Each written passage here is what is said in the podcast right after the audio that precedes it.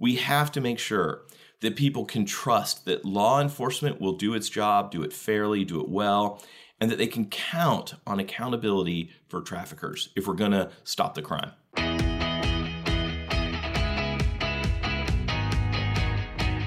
This is the Daily Signal podcast for Thursday, December 8th. I'm Virginia Allen, and that was Ambassador John Richmond. Today, there are believed to be more people trapped in slavery than at any other time in history. These are individuals who are victims of human trafficking and forced labor. These are women, men, and children. Ambassador John Richmond served as the ambassador to monitor and combat trafficking in persons during the Trump administration. And he joins us on the show today to explain how so many people have come to be victims of human trafficking and what the government and what private NGOs are doing and can do to rescue these victims. Stay tuned for our conversation after this. Conservative women, conservative feminists. It's true, we do exist. I'm Virginia Allen, and every Thursday morning on Problematic Women, Lauren Evans and I sort through the news to bring you stories that are of particular interest to conservative leaning or problematic women.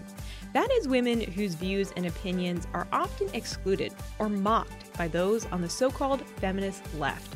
We talk about everything from pop culture to politics and policy. Plus, we bring you an exclusive interview with a problematic lawmaker or conservative activist every second and fourth Tuesday of the month. Search for Problematic Women wherever you get your podcasts. And we are also problematic on social media, so be sure to follow us on Instagram. We are joined today by attorney, human rights advocate, senior fellow at the Atlantic Council, and former Trump administration ambassador to monitor and combat trafficking in persons, John Richmond. Ambassador Richmond, thank you so much for being on the show today. Uh, it's great to be with you. So, you served under former President Trump to combat human trafficking. Explain to us what exactly is entailed in being the American ambassador to monitor and combat trafficking in persons. What what was a normal day for you like in this role? Such a great question. You know, I mean, when most people think about United States ambassadors, we think about an ambassador in residence, like an ambassador to one country that represents the United States on any issue that might come up. But in addition to our ambassadors in residence, we also have six ambassadors at large. So not to one country, but to everywhere in the world, but only on one specific issue. So we have one for counterterrorism, for international religious freedom. And in the year 2000, Congress created the position of an ambassador at large for human trafficking. And I'm so grateful that they did, that they elevated this issue to that level. And so I got to lead on U.S. foreign policy on how we can combat human trafficking and how we can take these promises of law and make them a reality. And it's all about human dignity, recognizing that every single person has inherent value. Mm-hmm. And we know that human trafficking, it, it doesn't always look the same in every case. Would you mind just defining what exactly we mean when we say that term, human trafficking? So, human trafficking um, is both sex trafficking and forced labor.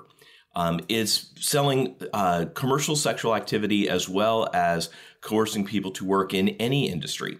And so we have cases of human trafficking that involve um, obviously pimp directed trafficking that people might think of, but also hotel workers, people who are washing dishes in restaurants, people who are uh, working on farms or agricultural facilities. Anytime that we're not free to alienate our own labor, that is, we're not free to make a decision that we can quit our job if we want and go compete in the market to work elsewhere, there's likely an indicator that something like forced labor or human trafficking is occurring. Okay, that's very helpful to know. Now, your your work to combat human trafficking caused the former head of the FBI's human trafficking program to call you every trafficker's worst nightmare. That's quite the compliment. You uh, you have been involved, I know, in this fight for a very long time. How did that first begin? How did you get involved in fighting human trafficking, and, and where does this passion for you come from personally? you know, for me, I was practicing law in Virginia, um, and there was a young NGO that was just starting up called International Justice Mission, and they were trying to build uh, forced labor work in India. And as I as I heard from them, and as I began to visit India and see with my own eyes what was happening, I honestly just felt compelled. Um, it wasn't that I had some unique talent um, or unique insight about the issue. It's that the need was so vast.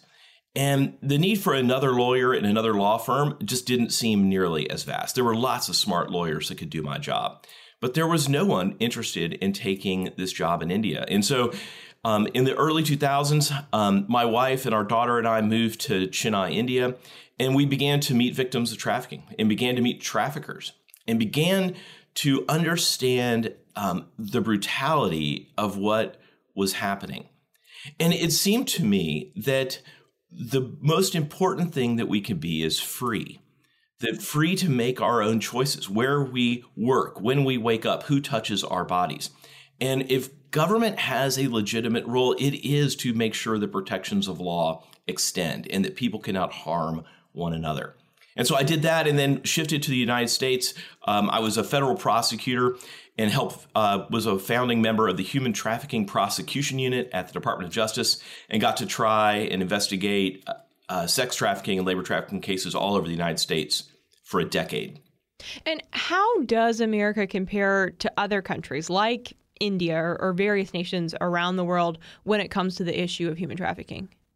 Well, I think we compare well, not because we're better, but because I think we've acknowledged that we have a very problematic and troubled history with slavery in the United States. And we've we've recognized that that was wrong. It was fundamentally wrong. We've revised our Constitution. Uh, we passed the 13th Amendment to abolish slavery. We've realized that we cannot treat other people as if they are chattel, as if they are property, and that everyone has inherent value. And we've built a system now of laws in order to protect people, and we need to get better at implementing them. But the United States is doing quite well as the leading advocate globally to help other countries reach that same place. Because the United States is not unique in the practice of slavery from a historical standpoint. Slavery has been happening throughout human history. All 4,000 years of recorded human history, we've had some sort of slavery or human trafficking on every inhabited continent, in every culture Aztecs, Incas, Mayans, uh, Greeks, Romans, Chinese, uh, Indian, everywhere. It's, it's been ubiquitous. What's unique is not the presence of the problem. What is unique are people who are willing to work on that problem and change it. Hmm. And when it comes to the root core issues and it comes to actually addressing the problems, what are some of those first core issues? And then what is the reality of of what individuals are fighting against in order to to end the trafficking of persons? You know, I think that when we think about root causes, people often get confused. Um, and I think it's because we often end up looking at vulnerabilities. So people who are migrating, people who are refugees, people who are in foster care are often more vulnerable. And the more vulnerable you are, the more likely you are to be the victim of crime. And it's because economically motivated criminals, even more than the random criminal, is going to target vulnerable individuals. Think about economically motivated con artists targeting elderly people to cheat them out of their money. Um, economically motivated traffickers, and every trafficker is primarily motivated by money. It's an economic crime. Um, they're motivated by money, and so they're going to target the people that are easiest to coerce. And so we could think about all the vulnerabilities that make people likely to be targeted by traffickers and think the solution is we need to end all vulnerability. But trying to end poverty or end discrimination or end um, or change fundamentally change the educational system in a country can feel quite overwhelming. What I would suggest is that vulnerabilities are really root correlations. The root cause of the problem is traffickers. The root cause of the problem are the individuals who decide to exploit inherently valuable people just because they're vulnerable. And we're not doing a good job. Virginia, we have had a 45% drop in global prosecutions of traffickers since 2015, a massive collapse of accountability. Right now in Germany, 64% of all the convicted traffickers got a suspended sentence. That is, they walked out of the courthouse after, been, after having been convicted with absolutely no punishment. A majority of traffickers in South Korea suspended sentences. A vast majority in Chile suspended sentences. What we're saying to traffickers is that you can commit this crime and we just don't care. And traffickers see that and therefore the crime's growing. We know this because just in September, the United Nations issued their new um, estimate of the number of people that are victims of human trafficking globally. And it went up by millions. It's now 27.6 million people are estimated to be victims of trafficking. And governments around the world, they're identifying less than half of 1% of all those victims every year. We are failing to actually identify, protect, and care for the victims of trafficking. And the traffickers, are moving around with impunity. Mm. As you're talking, I'm remembering that when I was in college, the International Justice Mission actually came to my campus and did a presentation. And I remembered that they talked about the fact um, that through all of their work, they realized that the criminal justice system in any country is essential to protecting individuals from human trafficking. So where I mean where is the accountability in this? Why why aren't prosecutors prosecuting those to the full extent of the law who are taking part in human trafficking? From a global perspective, for a long time we've said there are three P's are prosecution, protection, and prevention. We want to do all three of these things, that they're mutually reinforcing and they need to be prioritized. For some reason, we've started to de emphasize accountability and prosecution we've put less resources towards that. My old friends at my old job at the Human Trafficking Prosecution Unit could use a lot more people, a lot more funding. They're doing incredible work, but they're small. If we're going to take this seriously, creating specialized units that can focus on this problem, where their primary task is to stop traffickers, we would see an increase. The number one recommendation for the United States in the, in the, in the State Department's Trafficking in Persons report for the last seven or eight years has been to increase labor trafficking prosecutions in America. And we have failed to do that. We failed to create the specialized investigative units for forced labor at the FBI and at Homeland Security. And we don't have a specialized prosecutorial unit just for forced labor cases. And so, where we don't put the resources towards the problem, we're not going to see a change. And I think it's got to become a priority. We have to recognize that it's true you're never going to prosecute your way out of this problem. But I think that's a straw argument. You're also never going to educate your way out or shelter your way out. You're going to, I would say that prosecution is a necessary but not sufficient condition of success. We have to make sure that people can trust that law enforcement will do its job, do it fairly, do it well, and that they can count on accountability for traffickers if we're going to stop the crime.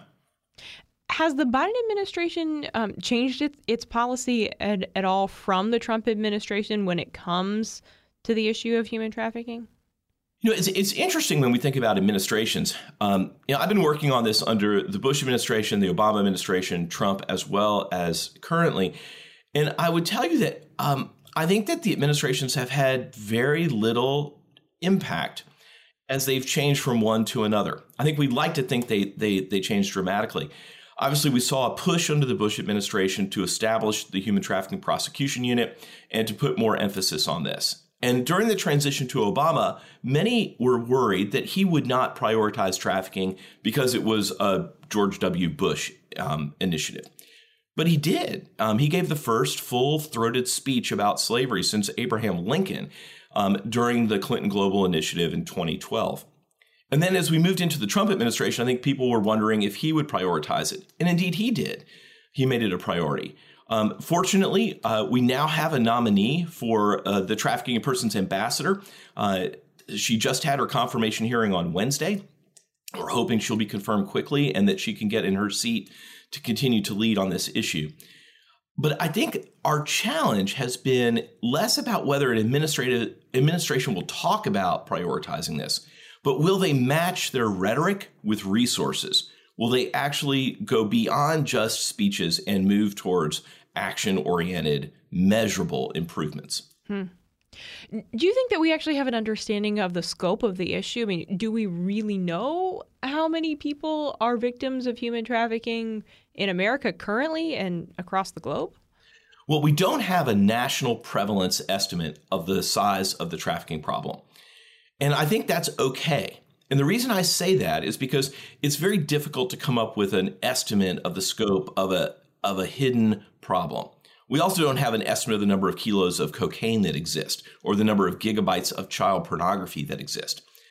What we know is that it does exist. We are finding it, and we need to do better at, at, prioritizing it. You know, we, we do have estimates. I mentioned the global estimate of 27.6 million. For your listeners, just so they know, that's more people than ever before in human history. There were, it's twice as many as were trafficked during the 400 years of the transatlantic slave trade. And so while I want to have great numbers about the prevalence, I don't want the absence of prevalence numbers to inhibit action. I don't want to wait around for a better data scientist to come up with a better an algorithm to figure out the number of people, while there are individuals right now throughout the United States and across the world who are being traumatized and abused by traffickers for profit. We want to stop that because we believe that that is the role of government, that that is necessary to value and affirm human dignity. In in all of your work uh, around the issue of human trafficking, are are there certain faces or names that you carry with you that remind you of why you're doing what you're doing every day? Yeah, uh, you're so kind to ask me that. There, there are several. One is a is an elderly Indian man named Narkalapa. Uh, he uh, one time when I was we were doing a uh, operation in southern India with the government. They were releasing people from an agricultural plantation, and he was sleeping under a tree. And his grandson was um, was liberated that day, given a release certificate, declared to no longer be property of another person. And he said, Hey, what about my grandfather? And so we walked over under this tree and we met Narkalapa, who had been there his entire life. He had never lived a day as a free person. He was so old that he wasn't really working much. They just sat him there as sort of a security guard to monitor the entrance, but he was too old to really even do that effectively. And I watched as Narkalapa got to take a trip as a free man with his grandson to the ocean to actually see the waves for the first time in his entire life. And I thought, no one should be subjected to this. No one should have a life where generationally they are exploited. Or I think about a young woman that came to the United States on a visa from Eastern Europe, ended up being out of status, her visa had expired, and then a trafficker targeted her just because she didn't have immigration status and knew that she'd be easy to exploit and forced her to work in a massage parlor, ultimately forced her to engage in commercial sex. And all she wanted to do was to go home. She wanted to be back with her family where she could be restored and safe and protected from evil. And in each of these situations, people from vastly different circumstances, exploited in very different economic systems, the one thing was current throughout both those stories, and that is that people have value. And I think that one thing, particularly for your listeners, I'd love for them to know is that human rights and civil rights are inherently conservative concepts. This idea that we do not want the state to abuse people, and the one of the largest abusers of people through forced labor are governments. We're seeing um, millions of people being forced to work by China, by North Korea, by Cuba. There are so many, we have a list within the Trafficking in Persons report of state sanctioned forced labor. Currently, there are 11 countries that have been designated by the US State Department as not just failing to enforce laws against trafficking, but where the government itself is the trafficker. What an abuse of the privilege of power that people give to a government. And so we want to make sure that governments and individuals and companies are not exploiting people for profit. Mm. Uh, and you hear those stories, and your heart just breaks. And I know for for myself, you you find yourself asking that question of, well, what can I do? How can I be a part of the solution? And and for private citizens, is there a way, ambassador, that we can be a part of the solution? Absolutely. I think there are a number of ways. One is we can um, elevate the conversation about this. We can become more informed ourselves. We can make sure that we have a textured understanding of what coercion looks like, of how to how to prioritize survivors and survivor voices in the conversation and elevate survivors to leadership. I think that we can um, think about our own buying patterns. Uh, are we supporting companies that are profiting from forced labor? And sometimes that's hard to do, but we could ask questions of companies. We could ask ourselves questions about fast fashion. Like, is this $5 shirt from Indonesia? Is that even possible to have been made in a fair market situation? Can we prioritize capitalism? Can we understand that forced labor is a direct threat to free markets? That is, if you're forcing people to work, to produce a product and then competing in a market with companies that are using fair market labor, you have an unfair advantage. Um, and so we do not want to support companies that are knowingly benefiting from having forced labor in their supply chains. And we certainly want to think about how do we talk as individuals about commercial sexual activity? How can we actually look at people who have been trapped in commercial sexual activity not as tainted or spoiled or just people who have done bad things, but as potential victims, people who need care, people who need to be known by their actual name, who need to have value imputed to them? And how can we address the issue that people are purchasing commercial sex? And how do we talk to boys and men who are the largest consumer of commercial sex about do they want to objectify? Do they want to commoditize the women in their lives? Um, how do we address that? How do we deal with the fact that purchasing sex is illegal and yet almost no one gets prosecuted for that in the United States? Um, instead, sellers of sex are the ones who most often get prosecuted, and they're the category who are most likely to be the victims of sex trafficking. And so I think we can address this from a sex trafficking standpoint, from a forced labor standpoint, um, and people can just be aware. What I encourage groups to do are think about how do we build a culture of justice in our communities? How do we think about making wrong things right? Big things and little things, global things and local things. How do we how do we decide that we are going to improve the world, whether it's a whether it's a small thing like just picking up some litter or it's inviting that kid who's new at school to the lunch table so they have a place or it's it's actually engaging in our our community our school board our our civic group about the fact that there are people right here in our town who might be victims of human trafficking. How can we care for them? And just asking the question is going to put us in a position to find the answer well, I, I do want to highlight for those who are listening who think, I want to do something, I, I want to get involved. Um, a couple great organizations to check out are International Justice Mission, which we have mentioned uh, in this conversation, and then um, uh, Ambassador, you serve as a senior advisor to Bob Goff's organization, Love Does, which I know is so involved in many countries across the globe, really uh, bringing support and practical, meeting those practical needs of individuals who are vulnerable to human trafficking. So, Ambassador, we thank you so much for your time and thank you for the work that you're doing to truly defend and protect the most vulnerable among us. It's great to be with you. Have a wonderful day. Again, if you want to learn more about how you can be a part of the solution, a part of ending human trafficking, check out the links in today's show notes. But that's going to be it for today's episode. Thank you so much for listening to the Daily Signal podcast. If you haven't had a chance already, be sure to check out our evening show right here in your podcast feed, where we bring you the top news of the day. Also, make sure to subscribe to the Daily Signal wherever you get your podcasts and help us to reach more listeners by taking just a moment to leave a five star rating and review. We love hearing your feedback. Again, thank you for listening. Have a great day, and we'll be right back here with you at 5 p.m. for our top news edition. The Daily Signal podcast is brought to you by more than half a million members of the Heritage Foundation. Executive producers are Rob Bluey and Kate Trinko. Producers are Virginia Allen, Samantha Aschieris, and Jillian Richards. Sound design by Lauren Evans, Mark Guiney, and John Popp. To learn more, please visit dailysignal.com.